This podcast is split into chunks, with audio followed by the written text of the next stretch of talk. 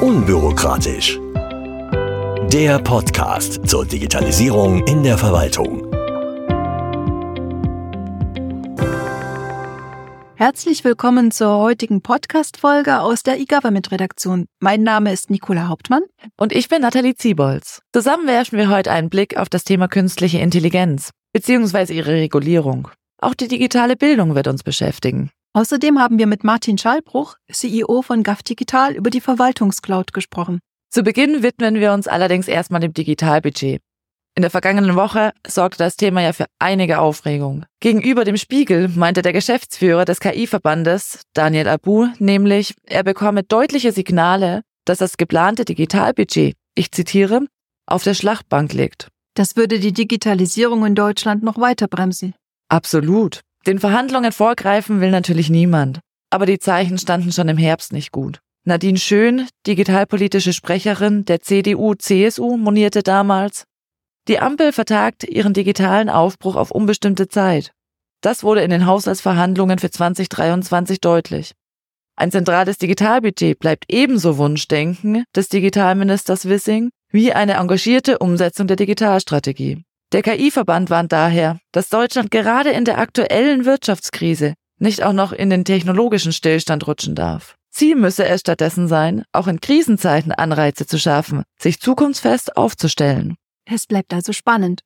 Auf jeden Fall, obwohl sich der Optimismus der Beteiligten doch sehr in Grenzen hält. Die Digitalexpertin der Linken, Anke Domscheit-Berg, glaubt beispielsweise nicht mehr an das Digitalbudget. Jedes Jahr vertröstet die Koalition auf den nächsten Bundeshaushalt. Wenn es dann doch kommt, dann vermutlich als winziges Alibi-Budget, damit mal ein Haken dran ist. Mit dem Plan der Ampelregierung, den digitalen Aufbruch anzupacken, wird so allerdings nichts. Auch bei unserem nächsten Thema geht es um Gelder für die Digitalisierung, eigentlich aber um mehr. Es gab in der vorigen Woche ein Update zum Digitalpakt Schule. Kurz zur Erinnerung, 2019 hatte die Bundesregierung 5 Milliarden Euro Unterstützung für die digitale Bildungsinfrastruktur bereitgestellt. Während der Corona-Pandemie kamen dann jeweils 500 Millionen Euro für Laptops für Schüler und auch für Lehrer sowie für die Förderung von Administratoren hinzu. Also insgesamt 6,5 Milliarden Euro. Der Abruf dieser Mittel lief aber eher zäh. Immerhin, die Mittel für die Leih- und Endgeräte sind fast vollständig gebunden. Insgesamt hast du aber vollkommen recht. Von den 6,5 Milliarden Euro sind zwar bereits 4,1 Milliarden verplant, abgeflossen sind allerdings erst knapp 2 Milliarden Euro. Zumindest geht es etwas schneller voran als zu Beginn des Digitalpakts. Jetzt stellt sich allerdings auch die Frage, wie geht es weiter mit der Digitalisierung der Bildung? Inhaltlich, organisatorisch und natürlich auch finanziell. Auch vor dem Hintergrund, in welcher Lage wir insgesamt sind mit unserem Bildungssystem. Es ist ja nicht so, dass sonst alles läuft, nur eben noch nicht ganz digitalisiert wenn wir über eine halbe Million junge Menschen haben, die weder in Ausbildung sind noch arbeiten. Wenn jedes fünfte Grundschulkind nicht richtig lesen, schreiben oder rechnen kann, dann ist da wirklich Handlungsbedarf. Dazu gab es in letzter Zeit auch einige Diskussionen, etwa beim Bildungsgipfel, der schlussendlich ja keiner war, oder bei der Bitkom-Bildungskonferenz. Was lässt sich daraus lernen? Mm, zum einen, dass die Kultusminister alleine es nicht richten werden. Über 50 Organisationen und Vereine in Deutschland haben sich mit einem Appell an den Bundeskanzler und die Ministerpräsidenten der Länder gewandt. Sie fordern einen grundlegenden Reformprozess und einen echten nationalen Bildungsgipfel. Und sie wollen das Thema auf die höchste politische Ebene heben. Eigentlich war das Thema doch schon mal auf dieser Ebene. Wenn man sich den Koalitionsvertrag ansieht, da ist solch ein Bildungsgipfel ja vorgesehen, auf dem sich Bund, Länder, Kommunen, Wissenschaft und Zivilgesellschaft über neue Formen der Zusammenarbeit und gemeinsame ambitionierte Bildungsziele verständigen. Das stimmt. Und eben bei dieser Zusammenarbeit der verschiedenen Ebenen und Beteiligten hakt es. Eine der Lehren ist sicher, dass man die Kommunen früh einbeziehen muss. Beim Digitalpakt Schule wurde das zu Beginn versäumt. Das hat die Bundesbildungsministerin auch als Fehler eingeräumt. Das soll sich ja nun auch ändern. Wie genau das vonstatten gehen soll, ist allerdings noch nicht klar. Bundesbildungsministerin Bettina Stark-Watzinger hatte beispielsweise eine Taskforce Bildung ins Spiel gebracht. Also mal wieder ein neues Gremium. Die Länder sind auf jeden Fall zur Zusammenarbeit bereit. Laut Staatssekretär Jens Brandenburg ist auch bereits ein erstes Gespräch vereinbart. Hoffentlich funktioniert es, denn dieses Kompetenzgerangel zwischen Bund und Ländern nervt und bremst. Bitkom-Präsident Achim Berg wurde da vor kurzem sehr deutlich. Zitat Während beide Seiten über Finanzierung und Zuständigkeit streiten, verlieren unsere Schülerinnen und Schüler den digitalen Anschluss. Und gerade bei der Digitalisierung wird der Föderalismus als Hindernis gesehen. Bettina Stark-Watzinger zum Beispiel meinte, der Föderalismus hat tolle Seiten, aber wenn es um Digitalisierung geht, lähmt er. Und das können wir uns nicht leisten. Das sieht die Mehrheit der Bürger übrigens genauso. 74 Prozent sind laut einer Bitkom-Umfrage dafür, die Zuständigkeit für die Digitalisierung an den Bund zu übertragen. Ich meine, selbst die Schüler haben das Problem schon erkannt. Als es in der Bildungskonferenz des Bitkom um die nationale Bildungsplattform ging, hat die Generalsekretärin der Bundesschülerkonferenz, Wiebke Maibaum, gleich gefragt, ob da die Länder auch mitziehen. Weil ja während der Corona-Pandemie alle eigene Bildungsplattformen aufgebaut und sich mittlerweile auch dran gewöhnt haben. Aus ihrer Sicht ist es fraglich, ob sie sich dann auf eine bundesweite Plattform einlassen. Die Bildungsplattform bzw. digitale Vernetzungsinfrastruktur, wie es jetzt heißt, hat in diesem Fall allerdings nicht den Anspruch, die aktuellen Lösungen zu verdrängen, sondern miteinander zu vernetzen und unterschiedliche Angebote navigierbar zu machen. Dahinter steht ja die Idee vom lebenslangen Lernen. Und da sind wir bei einem weiteren Punkt. Weiterbildung. Digitalisierung heißt ja nicht, Unterlagen als PDF verfügbar zu machen, so wenig wie Online-Formulare für erfolgreiche Verwaltungsdigitalisierung stehen, sondern es ergeben sich ja ganz neue Möglichkeiten zum Selbstlernen, zum Üben oder auch für gemeinsame Projektarbeiten. Das setzt aber auch voraus, dass Lehrkräfte solche Anwendungen zur Verfügung haben, aber auch beherrschen, das heißt, dass sie sich weiterbilden. Das Interesse ist schon da, das hat sich zum Beispiel auf der Bildungsmesse Didakta gezeigt. Dort wurden gerade digitale Lösungen sehr stark nachgefragt. Aber wie viel davon kommt in den Schulen an? Noch nicht ganz so viel, wie du bereits sagtest. Zunächst braucht es einfach Fort- und Weiterbildungen für die Lehrkräfte, damit sie die Lösungen auch in die Anwendung bringen können. Laut einer aktuellen Cornelsen-Umfrage sehen das übrigens auch 71 Prozent der Schulleitungen so. Entsprechende Angebote könnte man dann aber beispielsweise auch in die Vernetzungsinfrastruktur einbinden. Sie soll den Bürger oder die Bürgerin ja über die gesamte Bildungsreise begleiten. Sämtliche Zertifikate oder Zeugnisse, die dabei erlangt werden, können dann auch im eigenen Profil abgelegt und gegebenenfalls freigegeben werden. Aber auch etwas Druck schadet sicherlich nicht. In Hamburg soll für einen Teil der Klausuren künftig daher auch die Nutzung eines Computers verpflichtend sein. Wichtig ist, Lehrer müssen die Technologien zwar anwenden und digitale Kompetenzen vermitteln können, sie sind aber keine ITler. Für die Verwaltung der IT in den Schulen braucht es Experten. Ein letzter Punkt, noch den ich aus den Diskussionen beim Bildungsgipfel mitgenommen habe, ist Messbarkeit und Erfolgskontrolle. Oder Wissenschaft statt Bauchgefühl, wie das Bundesbildungsministerium in seinem Thesenpapier schreibt. Es braucht eine Bestandsaufnahme, klare Ziele und Erfolgskontrollen. Sonst scheitern auch Milliardenprogramme und das können wir uns beim besten Willen nicht mehr leisten. Das gilt auch für den Digitalpakt. Dessen Ausgestaltung steht ja noch in den Sternen. Klar ist jedenfalls, eine langfristige Förderung, eben auch von Lehrkräftefortbildungen oder ähnlichem, ist im Rahmen des Artikel 104c mit großen Herausforderungen und bürokratischen Auflagen verbunden. Staatssekretär Jens Brandenburg bringt daher immer wieder eine Grundgesetzänderung ins Spiel. Rabe zeigt sich hier allerdings nicht sonderlich optimistisch. Ob wir das Grundgesetz ändern oder nicht, ist entschieden, erklärte er. Würde man die Änderung in Betracht ziehen, hätte man dies in den Koalitionsvertrag geschrieben. Bleibt also zu hoffen, dass der Digitalpakt 2.0 nicht scheitert. Dann kommen wir zu unserem nächsten Thema, künstliche Intelligenz. Das ist natürlich auch in den Schulen und Hochschulen in der Diskussion, wenn es etwa darum geht, ob und wie man KI für schriftliche Aufgaben nutzen darf. Aber KI-Anwendungen sind nicht nur in der Schule ein Riesenthema. Der börsennotierte chinesische Gaming-Konzern NetDragon Websoft wird beispielsweise seit über einem halben Jahr von einer KI gelenkt.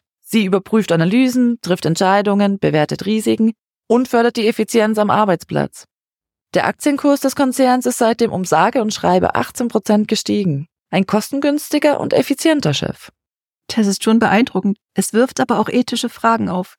Der Deutsche Ethikrat warnt jetzt schon davor, dass KI menschliche Entscheidungen nicht ersetzen darf. Laut Judith Simon, Professorin für Ethik in der Informationstechnologie an der Universität Hamburg, sei nicht erwiesen, dass die Verwendung von KI wirklich zu besseren Entscheidungen führt. Wobei ich mir das bei Markt- und Risikoanalysen durchaus vorstellen kann. Bei Effizienz allerdings denke ich dann schon eher an Überwachung. Und wenn Menschen von Entscheidungen unmittelbar betroffen sind, dann ist das kritisch zu sehen. Der Ethikrat setzt sich auch dafür ein, dass die Bürgerinnen und Bürger vor Diskriminierung geschützt werden. Maschinellen Empfehlungen dürfe man nicht blind folgen. Weiterhin müssten Einzelfallbetrachtungen sowie die Einsichts- und Einspruchsrechte von Betroffenen gewährleistet werden. Wie wichtig dieser Punkt ist, zeigt ja auch die vom Bundesamt für Migration und Flüchtlinge genutzte Software zur Dialekterkennung. Mit ihrer Hilfe soll es möglich sein, die genaue Herkunft und damit Identität von Asylsuchenden festzustellen. Ein Sprecher des BAMF hat dazu Folgendes erklärt. Konkret werden vom BAMF Entwicklungen in der Sprachbiometrie genutzt, um gesprochene arabische Großdialekte zu erkennen und sie bestimmten Regionen zuzuordnen. Die Sprachaufzeichnungen müssen für diesen Zweck eine bestimmte Länge besitzen und qualitativ hinreichend klar sein, um aufschlussreiche Ergebnisse zu erzielen. Die Antragstellenden geben eine Sprechprobe ab, anschließend analysiert das System diese Probe und errechnet die Wahrscheinlichkeit, dass ein bestimmter Dialekt gesprochen wird. Immerhin keine Ja-Nein-Entscheidung, sondern eine Aussage zur Wahrscheinlichkeit. Die müsste dann ja noch bewertet werden, denn eine falsche Zuordnung hätte ja sehr weitreichende Folgen. Aber wie zuverlässig funktionieren denn diese Analysen? Naja, Sprachwissenschaftler meinen, dass dieses Vorgehen vielleicht noch bei standardisierten Nationalsprachen funktioniert. Doch selbst für eine KI sind lokale Mundarten schwer genauen Regionen zuzuordnen.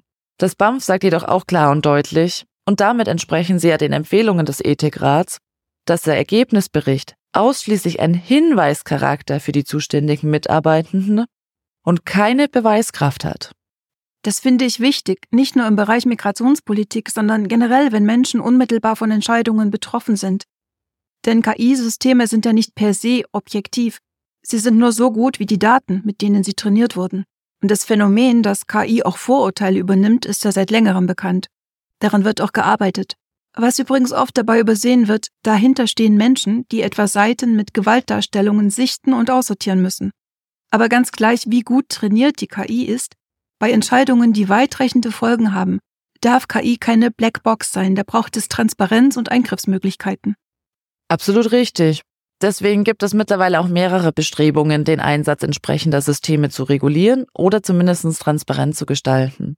Algorithm Watch hat beispielsweise ein Transparenzregister vorgeschlagen, in dem unter anderem der Zweck und die Einbettung des Systems in den Entscheidungsprozess und grundlegende Informationen zum Entscheidungsmodell hinterlegt werden sollen. Dafür sollen Behörden und Unternehmen, die KI entsprechend einsetzen, erst eine Folgeabschätzung machen und auf deren Basis dann einen Transparenzbericht erstellen. Ausnahmen gibt es nur bei legitimen Geheimhaltungsinteressen. Und selbst dann müssen die Informationen wenigstens der Aufsichtsbehörde vorgelegt werden. Das klingt nach viel zusätzlicher Arbeit, für die es auch entsprechende Experten braucht. Algorithm Watch schlägt daher eine Taskforce KI-Kompetenz vor. Diese könnte einerseits die Behörden unterstützen und gleichzeitig helfen, dringend benötigte Kompetenzen aufzubauen. Unser Bundes-CIO Markus Richter schien bei einem parlamentarischen Frühstück, bei dem dieser Vorschlag vorgestellt wurde, offen für die Idee. Zwar merkte er an, dass der Einsatz von KI-Systemen durch Behörden noch am Anfang stehe, gab jedoch auch zu, dass ein Transparenzregister dabei helfen könne, in der Bevölkerung Vertrauen zu schaffen, ohne dass mit den neuen Kontrollmechanismen ein unverhältnismäßiger Verwaltungsaufwand verbunden wäre.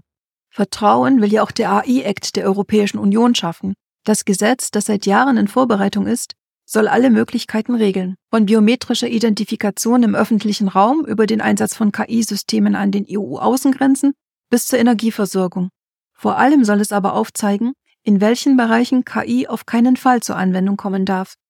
KI-basierte Systeme werden deshalb je nach potenziellem Risiko in vier Kategorien unterteilt von unannehmbarem Risiko bis zu minimalem Risiko.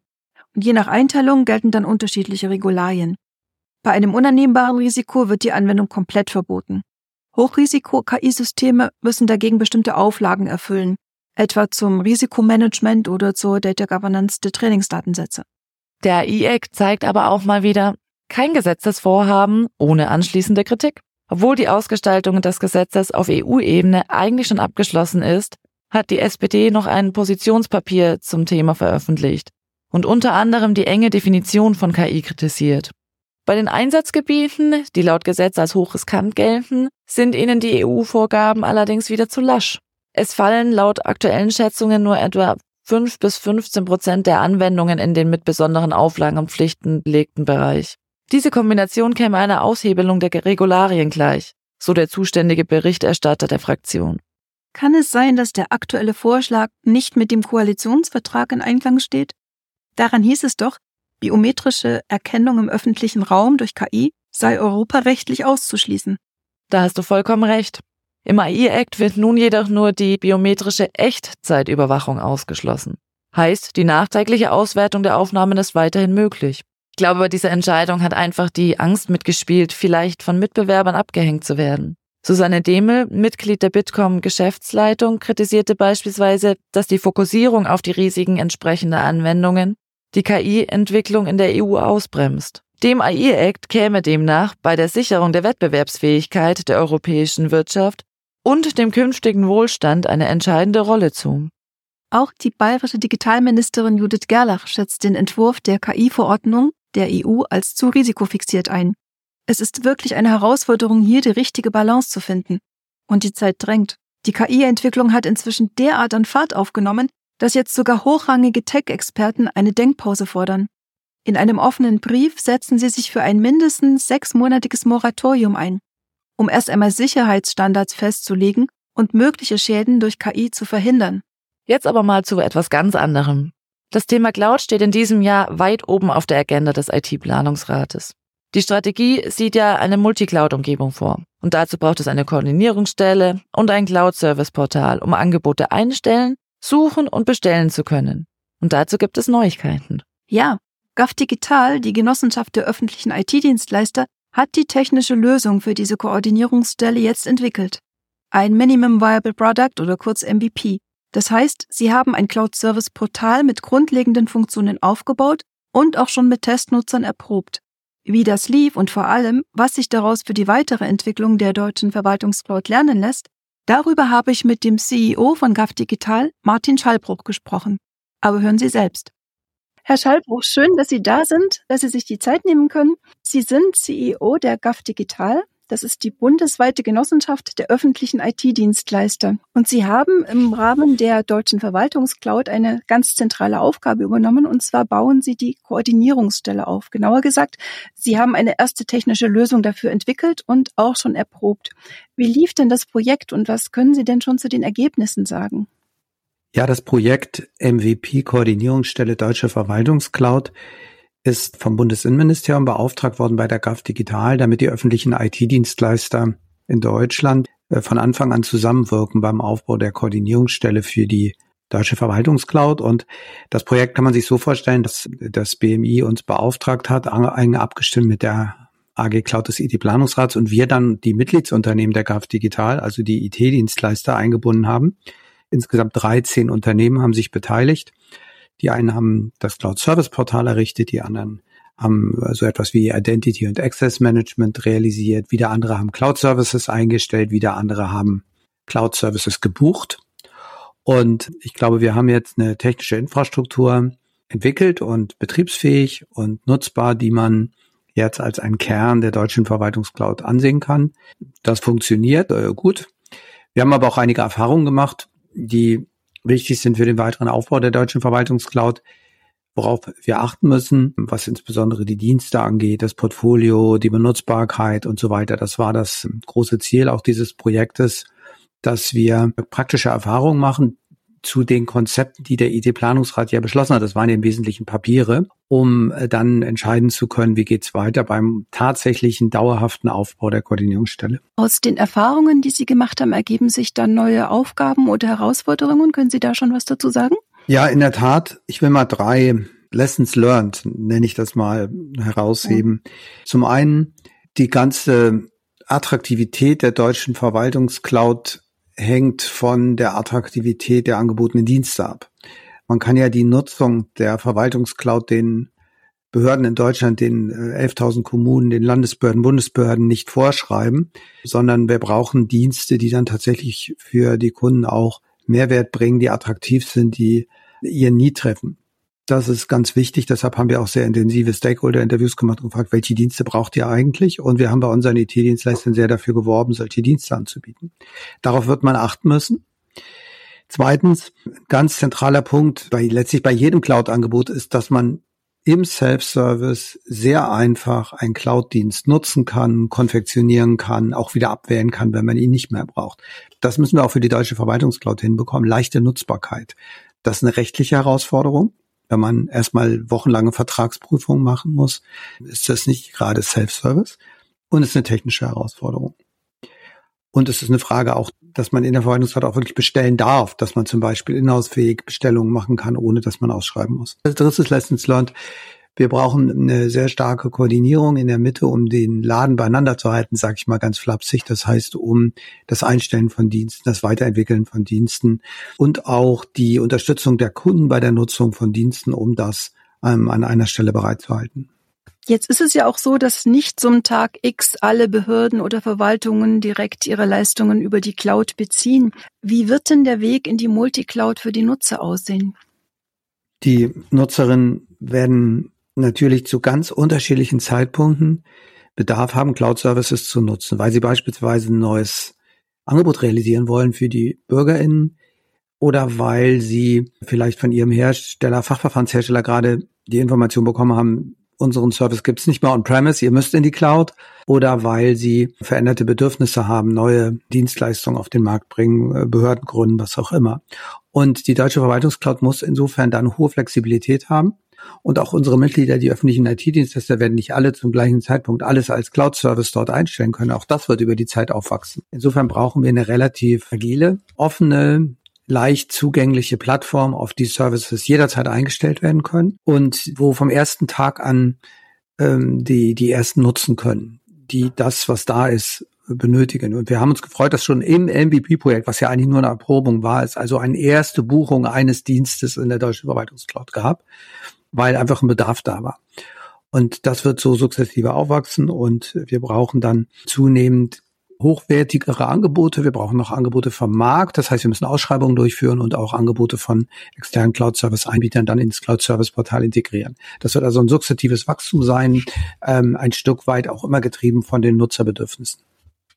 Können denn auch die öffentlichen IT-Dienstleister ihre Kunden, also die Anwender in den Behörden und Verwaltungen, unterstützen bei dieser Cloud-Transformation? Ich glaube, sie müssen sie unterstützen und sie werden sie unterstützen, weil die Cloud-Transformation eine Aufgabe ist, die die einzelnen Behörden jede für sich nicht sinnvoll erledigen kann.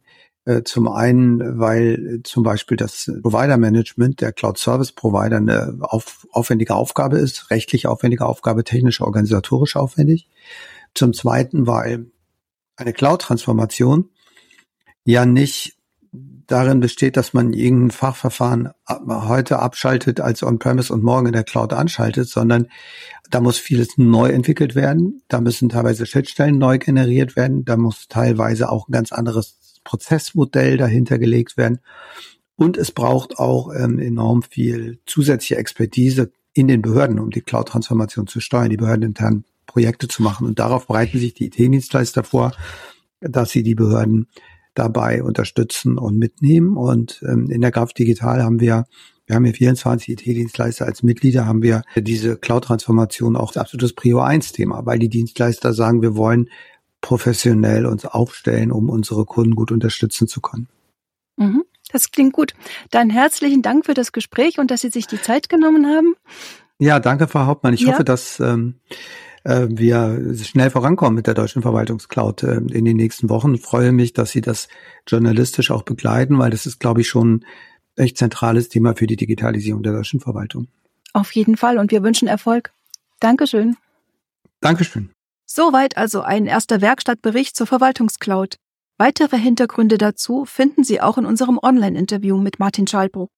Die Ergebnisse dieses Projekts bilden dann die Grundlage für die weiteren Entscheidungen des IT-Planungsrates.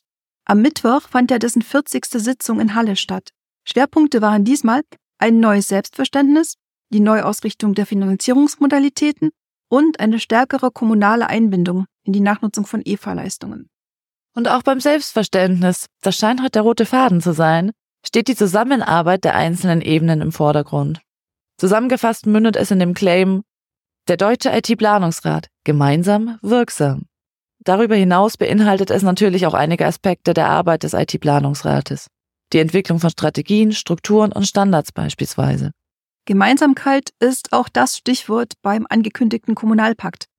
Verwaltungsdigitalisierung könne nur gelingen und flächendeckend funktionieren, wenn die Kommunen immer mit berücksichtigt werden, erklärte Markus Richter dazu. Mit dem Pakt sollen daher die Herausforderungen bei der EFA-Nachnutzung angegangen werden. Die genaue Ausarbeitung übernimmt Hessen, gemeinsam mit dem Bundesinnenministerium und den kommunalen Spitzenverbänden, bis zur nächsten Sitzung im Sommer. Dort soll dann der Kommunalpakt unterzeichnet werden. Ein Detail hat Markus Richter allerdings schon verraten. Zitat Dafür schaffen wir ein digitales Forum Kommunalpakt und starten gemeinsam mit Ländern und Kommunen einen nationalen Trilog, in dem bis Anfang 2024 verfassungsrechtliche Rahmen und Grenzen der föderalen Zusammenarbeit in der Digitalisierung bewertet und darauf aufbauend konkrete Optimierungsvorschläge entwickelt werden. Natürlich ging es aber auch, wer hätte das gedacht, um finanzielle Aspekte. In der Sitzung wurden Anpassungen der Finanzierungsmodalitäten bezüglich der jährlichen Restmittel beschlossen. Insgesamt waren bisher für die Genehmigung des Wirtschaftsplans der FITCO langwierige Beschlussfassungen vorgesehen. Die nun beschlossenen Anpassungen sollen eine flexiblere Bewirtschaftung ermöglichen. Das war es nun auch mit der heutigen Folge von Unbürokratisch. Danke, dass Sie uns zugehört haben. Mein Name ist Nicola Hauptmann. Und ich bin Nathalie Ziebols. Bis zum nächsten Mal.